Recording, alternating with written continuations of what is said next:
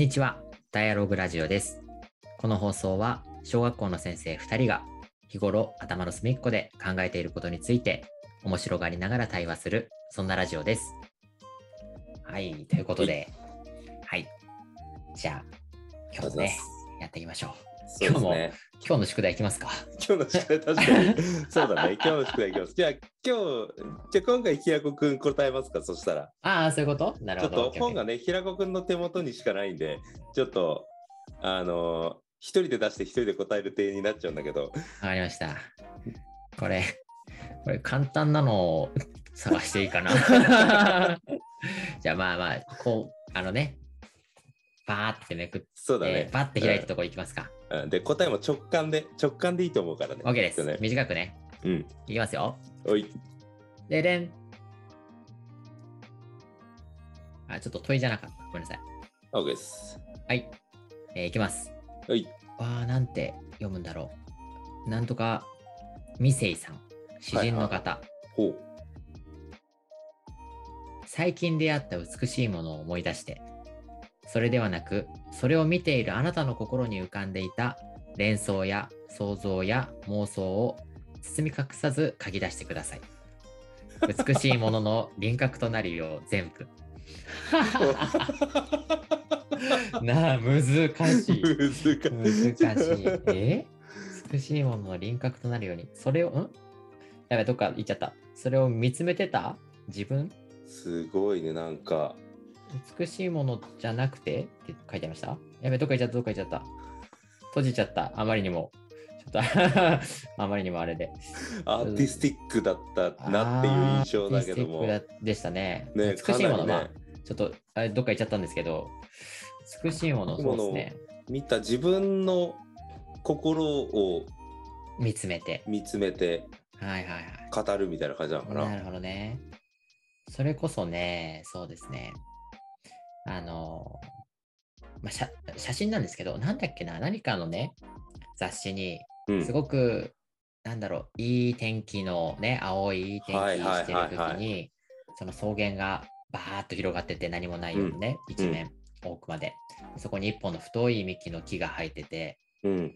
で、そういうなんか、何かの広告かなんか、雑誌かなんかで見たんですよ。その写真をね。うんで、まあ、それこそ、ああ、それ綺麗だなと思って、うんうん。うん。で、その写真を見たときに、まあ、自分があの、大輝って名前なんですけど、はいはいはいははいはいまあ、そのね、親がつけてくれた、い込められた意味が、その、大きな木のように、のびのびと優しい子に育つように、みたいない。意味を込めてくれたみたいで、うんこれをなんかずっとね、小学生ぐらいの時に聞いたのかな。で、それがずっと心に残ってて、今でもあったり、自分のちょっと軸になってたりもするんですけど、うんうんうんうん。そうそうそう。なんかそれを、まあ、思い出して、まあ本当にそれこそなんかいい、なんかなんだろう、気持ちよさそうだなと思ったり、まあ、そこのの幹に寄りかかって、なんか本でも読んだら気持ちいいだろうなとか思ったりしたり、まあそこからね、あの自分の名前の由来のことを思い出して、あ、なんかそういう自分にそういえば、そうやって名前をつけてくれたけど、親がね、うんうんううんん。そういう自分になれてるかなって思ったりとかあ、そういうのをね、ついこの間思いましたね。あはい素敵な話ですね、それは。そんな感じでいいですか？確かにうんね。難しかったな。詩人の方だったから。はいいや、なかなか、でも、うん、同じぐらいのアーティスティックな感じで返せたんじゃないですか。本当ですか？同じ土よ俵で戦えてたと思いますけど。よかったです。はい。ということで、はい、今日もね、今日の宿題から始まり、学校の先生だですからね。確かにね、はい宿題もやっていかないとね。そう、宿題もね、ね、やっていかないと。はい。ということで、始まりました。はい、ありがとうございます。はい。じゃあ今日はね、うん、あの前回、えーと、まだ上げてないんですけどね、これから上がる、うんうんうんまあ多分、これが上がる頃には上がってるかなと思うんですけど、うん前回、あの、リフレクションについて、うん。話をね、させてもらって、うん、で、いろんな話が出てくる中で、計画のことをね、はいはいはい。うんうんうん、なかなか時間的に深められなかったですけど、うんあの、本当に、あの、ガクさんは、いつもいつも、その計画っていうのをバンと出すんですよ。もう終わりの方までね。いやいや、そう、うん。そうそうそう。で、そ本当に計画的ですごいなっていつもいつも一緒にあのお仕事させてもらってる中で思っていたので、ううんん、今日はその計画についてちょっといろいろガクさんに話を聞いたり、うんうん、質問していきたいなと思うんですけどいいですあか、ありがとうございます。なんかうんまあそんなね至らないところも多くあるんで、うんうんうんあれなんですけど何かねあの深められる一手になればというところで、はいはい、計画楽しみにしてます。はい。はい。じゃあ計画、なんかその、まずこの間の話を聞いて聞きたいなと思ったのは、このはい。間も言いましたけど、計画を立てる時の、まあ、技術的なことで言うとね、うんコツとか考え方とか、うん。まあそういうのも聞きたいなと思ったり、うんあとはもうそれこそ毎回毎回バンと計画的にや進めてるイメージがあるから、うんうん。自分なんかはなかなか計画的にできなくて苦しんでたりするので、なんかその計画をね、すごい先まで見据えて立てるときに、ガクさんの中で苦しさとか辛さとかそういうのはないのかなとか、そうないうガクさんの気持ちも聞いてみたかったりするんですけど、まずなんか、どうですか？そのガクさんの気持ち的に。辛かったりするんですか？ガクさんも。得意だったり？でもね計画を立ててる時がうん。実はこう一番楽しかったりはする。ああ、なるほどね。だからね、はいはいはい。苦しいポイントがどこに来るかっていうと、まあ、PDCA の話で言うと、あのやっぱ Do の時が一番うん。苦しくって、はいはいはい。そうやっぱりなんかねあの計画で一番大事なのってうん。こう言い方としてはあれなんだけどすごくこうまず夢をすごく見ることだと思ってるんだけど、はあ、なるほどね。そう自分ゴール地点の時の、まあ、今回もなんか例えば総合の時とか計画立てたりとか総合の授業で計画立てたりした時も、うん。そう着地点となる一番のクライマックスみたいな見せ場になる、まあ、うん今回はそのスピーチの動画をうん。一人一人子どもたちが撮ってっていうところでそれを見てもらうっていうのが一番クライマックスはい。だと思うんだけどっていうところで作ったんだけどそこのクライマックスでどれだけ夢が見れるかっていうか、うんうん、うんどれだけ理想を詰め込めるかみたいなうん。そうところがあってでそっからあのそれをあとはいつやるかっていうところにまずもう本当にピンを置いてうん。あとはもうそこから逆算するっていうなるほどね。そう、はいはい考え方では立ててるんだけどでもやっぱりそこはもうなんか思いっきり自分の理想を書いてるからはい。現実の Do は当然そのようにはいかなくって、うんうんうんうん。そうだからそこの落としどころと理想を常にそうどこの落としどころで落とそうっていうのを模索しながら Do をやるかっていうなるほど、なるほど。っていうところだからそこの差分っていうのは多分経験場数踏んでいかないとうんうん。揃っていかないっていうか、うんうん。そうそうだから100%の計画で夢描いて立てたんだけどうん。実質ゴールしきった時には30%の出来だったっていうことも、うん。うん多くあると思うしうん。そうでもねそうそれで今回一緒に関わってくれたあの地域の方がいて、うんそうその方がそう言ってたのはやっぱりあのこうどんどんどんどん自分をその Do をやってる時は自分を結構甘やかしていいっていううん。理想通りにいかなくってもなるほそう。行って行ってできてるっていうことに関してそう甘やかしていいっていうふうに言っててだからそこで一番大事なのはどんだけその理想とかけ離れてっちゃったとしてもうん。ゴールをすることがうんうんうん。第一目標ではいはいはい。そうだからそれがなんか確かにね100%の位置で描いてたものが100%の通りにいかなくなったからってうんやめちゃったりとか、ああ。そう方向転換しちゃったりとかうんうんうん。そう狙いと全然違う方向で落としどころ探ってっちゃうともうそれはなんかやる意味がなくなってっちゃってなるほど。だからどんどんどんどん水準は落っこってっちゃってもいいからうん。ゴールをするっていうそのテーマで狙いのまんまゴールをしてうんそうでまあそこで得たところはまた次に生かしていくっていうことでうん自分はスキルアップしていくしなるほどね。確かに。だからね一番苦しいってなった時はやっぱり自分で敷いてるプランニングの通りにうんなかなかいかないってなった時にどうそこをこう手こ入れするのかうん。しながらそうその軌道に戻すかっていうああ、なるほどね。そこが一番なんだかんだ大変なんだよね。はいはいはい。ああ、なんかすごい、今のだけでも結構分かった気がします。そのなんかポイントとかコツとか。うんうんうんうん。ゴールを先に、まずまあ、決めて、思い描いて、で、理想を詰め込んで、まあ、その後の Do が、まあ、少しね、うまく計画通りにはいかなくても、やりきるってとこやりきる、そうそうそうそうだからねゴルフに近い気がしててはいはいはい。というと。その入れるホールがあるっていううんもうゴール地点がね、うん、でスタート地点が決まってるんだけどうん。そうそこのところで、まあ、どんな道具を使うかっていうかさうん。ドライバー使うのかアイアン使うのかっていう、はいはいはいそのクラブの種類もあればうん。そうあとはどこのその環境もあるからさうん。う、ん。うん、グリーンの、まあ、フェアウェイもあればバンカーもあるし、池もあるしっていう中で、どこのルートを通っていくかっていうそうことはそうでも結果的にホールに入れるホールにボールを入れるっていうことだけは諦めちゃいけないって何打叩いたとしてもなるほどね。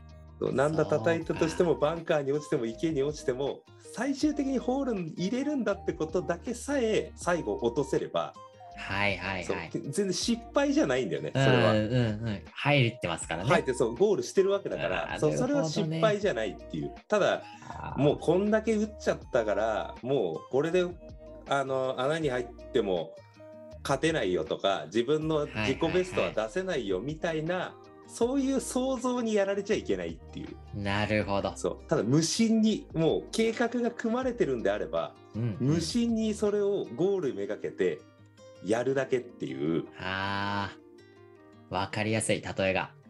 ああ、素晴らしい。なるほどね。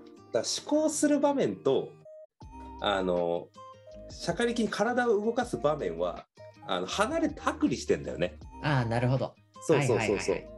そういうことか。そうだからやりながら考えるって実はすごく難しいっていうか、うん、難しいですね。そうそうそうなんか自分の目の前の課題をもとに行動原理を考えちゃうじゃない、はいはいはい。うん、例えばもうこのスケジューリングじゃ無理だから次はこうしよう次はああしようって臨機応変に見えるんだけどうんうんうん。でも実はそれ臨機応変じゃなくてああ、なるほどね。自転車操業になってるあっていうそうですね。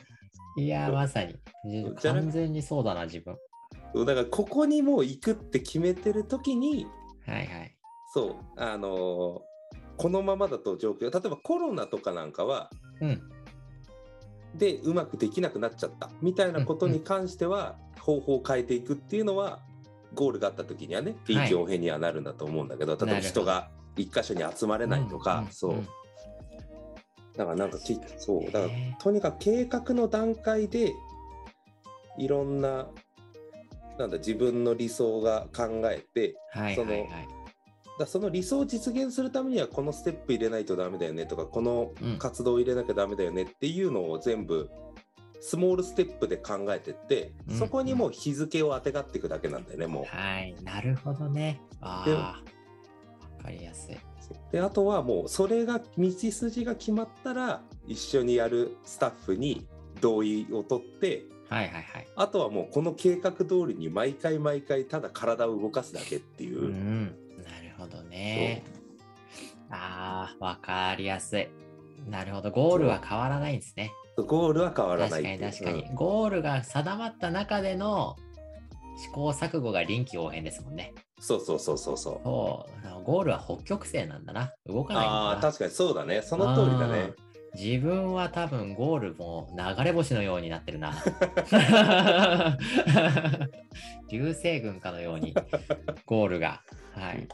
なるほどね。確かに確かに。そうか。そうですよね。やっぱゴールがブレブレになっちゃってたら、なんかね、うまくいくこともいかないし、うん。ね、そうそうもそうそう。うね、すべて最初の計画も何もなくなっちゃいますもんね。そうそうそう。うんだからゴールが変わっちゃったら、そこに行くプロセスも全部考え直しになっちゃうから。うんなるほど。確かにそういう辛さがきっと自分の中であるんだな。うん。なるほどねそうだから結構、そう。だ頭で考える作業と、その計画書作る作業は同一には来ないうんうんうん。じゃない？まあ、うん多分ねそうでも結構こう考えながら打つっていうタイプの人もなんか割と見たりするんだけどうん。そうでもね考える時とそれを文字化する時とか資料化する時は。やっぱ分けた方がよくって、はいはいはいはい。うん、そうそうするとねなんかだまずはメモ書きでもいいからまずはプランニングだけでもまずは書いておく時間と、まあ、か考える時間と。うん。そうそうそうそう。だからなんかそううんとなんだろう働き方改革みたいなことにもなるのかもしれないけどうんその土曜日日曜日みたいなところをうん。それこそパソコンうちの時間にするっていうのはそれはなんか個人的には良くないなと思っててああ、はいはいはい。そうそうなんかそれこそねパソコン打って資料だから資料準備をするっていう時間を土日にするっていうのはすごくうんもったいないっていうかうんうんう。うんそうだからそこもなんか仕事も結局分けた方がよくってはいはい、はい。例えば土日はなんかこう考えを巡らせるっていうことはうんうんうん実は何をしててもどこにいてもできることだからうんそうだからなんかそれこそあのちょっとお風呂入ってる時間でもいいし、うん。ちょっと運転してる時間でもいいかもしれないし、はいはいはい、ぼーっとしてる時間とかちょっと時間がふと休めた時だけでもこういう風にやれたら面白いよなとかこういう段取りだったらいけそうだよなって考えておくっていうことだけはやっておいて、うんうんうん。うん、であとは別にそれを文字化するとかメモ化するっていうのはあの勤務時間内でいいと思うんですよ。ああ、はいはいはいはい。そうそうそうそれこそ放課後の時間に考えたことをちょっと資料を進めていくみたいな、うんうんうん。うん、確かに、ね。そうそうだからなんかその癖をまたつけておくといいよね初見とかもきっとそうだと思うんだけどう。うん子供のいいことなんだろうなってうんうん。うん。そう今までの活動で何かあったかなって考えて見つけておくだけでも土日やっておいて、うん。うん、なんかそれを実際に打ち込むのは別に勤務時間内でいいっていうか、確かに確かに。そうだからそれね同時にやるっていうのは結構その難しいんだよね考える方に。そう引っ張られちゃってうん。資料を作ったりすると結構尻滅裂になっちゃったりとか、うんうん。しますね。そう逆に資料の方を作るって考えてるとその資料に書き表せられる方法で思考が引っ張られちゃったりとかうんうんうん。確かに。そうだからね考えるのと動作は結構分けた方がよくってなるほどね。そうだからねプラン考えるそうだ計画っていうのはもう主に本当に考えることっていうか、うんうんうん。うん、そうその段取りを組むっていう確かに。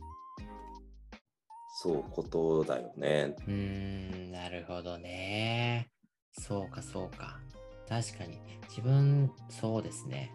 なんか、今、ガクさんの話聞いてたら、あ、でもうん全部そうなんだと思ったんですけど、うんうんなんか自分が面白がってることは結構先に、うんうんうんそのなんだろう、うん、体と心を離すんですよ、思考をね。うんうんうんうんうんもう、もうバーって思い描いて、紙とか書き足して、うんうんうんで、理想を思い描いてから計画立て始めたりするんですけど、うんうん計画に落とし込んでったり。うんうんなんか、やらなくちゃいけないって思ってることは、うんうん一緒にややっちゃってること多いなと思って、ああなるほどなるほど、確かにね。ここなすわ感が自分の中にあって。か、らね。なんか思い浮かがすやるかっつって考えながら、えーっとつって、パソコンパチパチ打ってる よううなん感じもあったな。うんうんうんうんそうかだね。そうかガクさんの中では、じゃあ、うーん、例えば、まあ、どれもね、捉え方だと思うんですけど、うんうーんそれこそ総合みたいに、まあ、自分の理想があったりとか、やりたい。いことがある中での計画もそうだし、うんまあ、どっちかっていうと、まあ、やらなくちゃいけないことの計画とかでも大体同じその流れですか、同じ流れだね。ああそうなんだ。そう。うーん。うん、だから結局なんかこう面白くまあ要するにまあやらこなすような仕事っていうか面白くない仕事も面白くなるように考えるっていうか。ああなるほどね。そそうう。そうかそうか、うん、面白いものは面白くだからね結構見た目的にやってる仕事は変わらないんだと思うんだ。だそれこそなんだろうなあの子供とかでもいいけど自己参画っていううん。意味合いで自己決定や自己参画が参画するっていう中でだから自分がなんかここが入ったら面白くなるよなっていう要素をうんうん。こうどう入れ込むかっていう。なるほどね。だから前話したあごめんそうだから前話したあのあこのラジオの中で話したかあのカルピスの現役のああ、自分が話しました。話、うんうん。そうあれも多分そういうことなんだろうなって自己解釈はしてて、うんうんうん、なるほどね。そうそうそう。そうですね。うん。うん。そこを言われたことをそのままこなすのではなくて、うん。そこに何かこう自分がここが入ったら面白いなって思うものをうん。うんやっぱ足すっていうかはいはいはい。うん確で多。分そうでねすそれを求められてるんだって思い込むことも大事なのよ。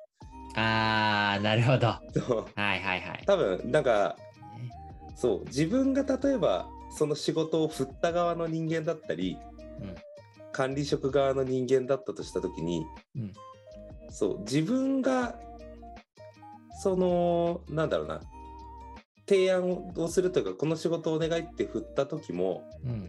やっぱその人が楽しそうに仕事してたら嬉しいだろうなって、ああ、わかります。うんうんなんかやらされてなんかこうね文句言われちゃってっていう仕事の仕方をされた時にはうん自分もなんかこう気持ち的に寂しくなるし申し訳なさも振ったこっちも出ちゃうし、うん。ね、振られた側としてもさうん。つまらうんなそうに仕事してたら、はいはいはい。そう面白くないだろうしってなった時にね。そうやっぱり仕事を振った時になんかこういうの思いついちゃったんですけどってなんか自分なりに楽しんで振った仕事をやってくれてたら、うんそう振った側も幸せになるし、そうですそうね。振られた側もなんかそれで楽しんでるって思うとプラスになるから。だから基本的には足すことを求められてんだって思うようにしてるんだよね、これは。なるほど。いや、でも大切ですよね。うん足すってのは大切。確かに。だからなんか言われた仕事をそのままこなすよりもなんか自分なりにこうやった方が面白いと思ったんでっていうことを基本前提にして仕事するとなんかいい関係性になれると思ってるっていうか、ああ、なるほどね。面白さを足すっていう視点、あんまり持ってなかったかもな。受けたその、受け身で、あ、これ面白いって自分が受動的に思ったり、あこれつまんないなって、それだけで選別しちゃってたかもしれないですねうん。うん、うん。だからなんかねそうそういうこのを考えた時やっぱりもらった仕事をそうこれも結局リフレクションの話になっちゃうんだけどはいはいはい。相手は振った側の人の思考としてはうん。その振った人の仕事のワークフローっていうか自分だったらこうやってこの仕事をうん。あのやってくよっていう話で振ってくる。のが前提じゃない。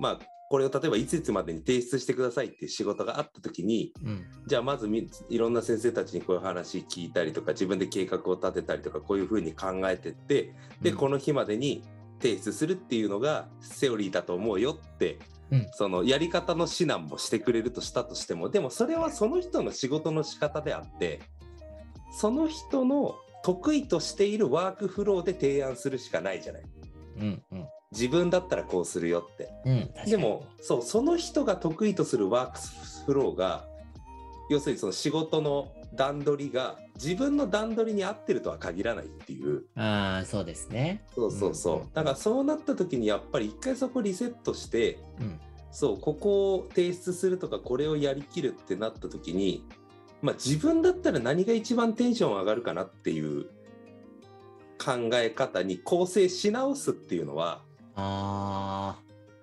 あ、なるほど。そうでもか、そうか。そうだからそれはね決して提案してくれた人への否定じゃないんだよね。はいはいはい。うんうんうん、そうそうわかります。提案してくれ。れた人はシンプルにその日にその提出をしてくれるっていうことが一番やってほしいミッションであってうん。そうここのプロセスを通らないと困るんだよっていうことではないから、うんうんうん。その人にとってはね。うん。うん、だからそうなんかそのプロセスについては自分で決めていいと思うし、はいはいはい。うん、これがなんか自分にとってはこう自分の解釈上は正しいこれをやるべきことなんだって思ったりこのプロセスの方が自分がやりやすいんだと思ったらその上書きしちゃってそうこういう方法でいこうと思うっていう話は全然していいと思うので、うんうん、うん。そうだからやっぱゴールが変わらなければプロセスは人それぞれ変えてよくって、うんうんうん、なんかプロセスまで縛られてゴールまで期待されちゃうと、うん。やらされ仕事になっちゃうっていう。いや、そうですね。確かに確かに。ね、子供たちに対しても同じですね。うん、そううんそうだね。うん、うん同じだね。確かに確かに。うん、あんまりね、教師としてやり方まで縛ることって、まあ少なくはないのか。でも今のね、その、やり方まで縛っちゃうことってあんまりない、ない、ないのかな。どうなんだろう。分析したらわかんないですけど、まあでもうん。その、やり方を縛んないようにしようって思ったりするじゃないですか。そこは子供たちに任せようと思ったり、今はゴールもね、うん、その子供たちが表現する先も子供たちに任せようとしたりうん。すること。も多いかなと思うけど、確かにそうですね、そこ縛られると、自分なんか確かにそこを縛りを自分の中で言われてもないのに設けちゃってるかも、プロセスまでしうん縛られちゃってるような。うん、な、うん。それこそ、今、ガクさんの話聞きながら自分の楽しさなんだろうなと思って、ワクワク。うん、うん、うん。最近めっちゃ仕事多かったんですよ、自分。結構追い詰められてて。でもなんか、追い詰められても自分はなんか、意外となんだろうな。そんなに、まあ、うーっていう気持ちにもなったりするけど、うん。なんか、お、来たぞっていう感じでもなれるんですよ。こうんう やってきたよ、来たよ、来たよ、みたいな。うん そう。で、まずその中で、まあね、いろいろ、例えばまあ、それこそまあ初見とか通知表みたいなのね、うん出さなくちゃいけない時期でもあったりとか、まあ、他の、まあ、学校全体のね、いろいろな仕事をしなくちゃいけない時期だったりもするし、まあ、プライベートでも、あの、今ちょっと、なんだろう、まあ、教育関係のね、原稿を書かせていただく依頼ちょっともらって、うんそれを、そう、ちょっとやってたりとか、あと、あの連続研修が市内もね、うんうんあったんですけど、それのなんかありがたいことに並行式での代表発表みたいなさせていただくことになって、うんそういうのもやってたりするんですけど、なんかそう考えたときに、初めてのことはワクワクするんですよね。